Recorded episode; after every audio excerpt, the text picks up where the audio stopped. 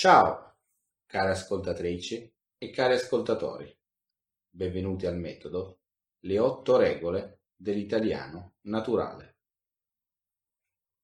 Oggi vedremo in particolare la seconda regola, la regola della ripetizione.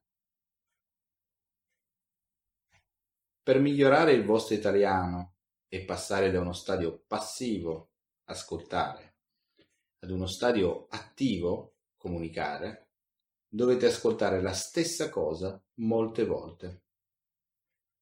Solo in questo modo sarete in grado di migliorare la vostra capacità di esprimervi.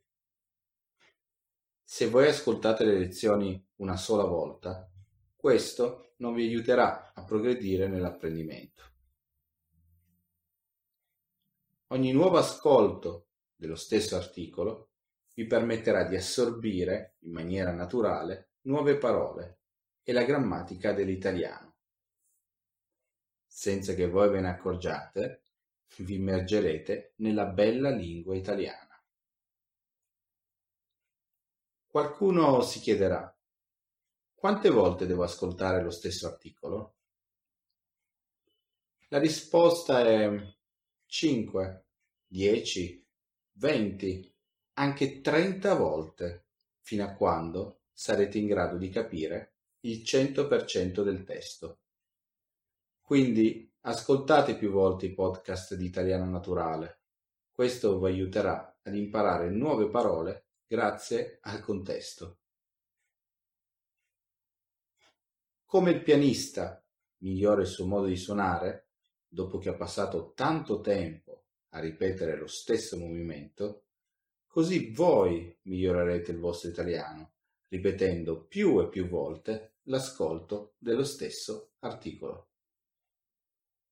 Questo discorso vale per i calciatori, gli attori, i cuochi e tutti gli altri professionisti.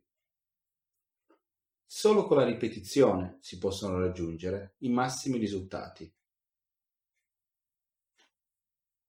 Per conoscere veramente una parola, bisogna riconoscere il suo significato quando la si ascolta e usarla nel momento in cui ne abbiamo bisogno. Infatti, solo capire una parola non vuol dire veramente conoscerla.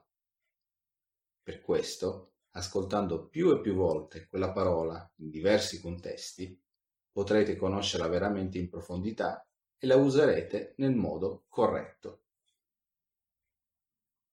La ripetizione è la chiave del metodo per fare il salto di qualità nell'italiano.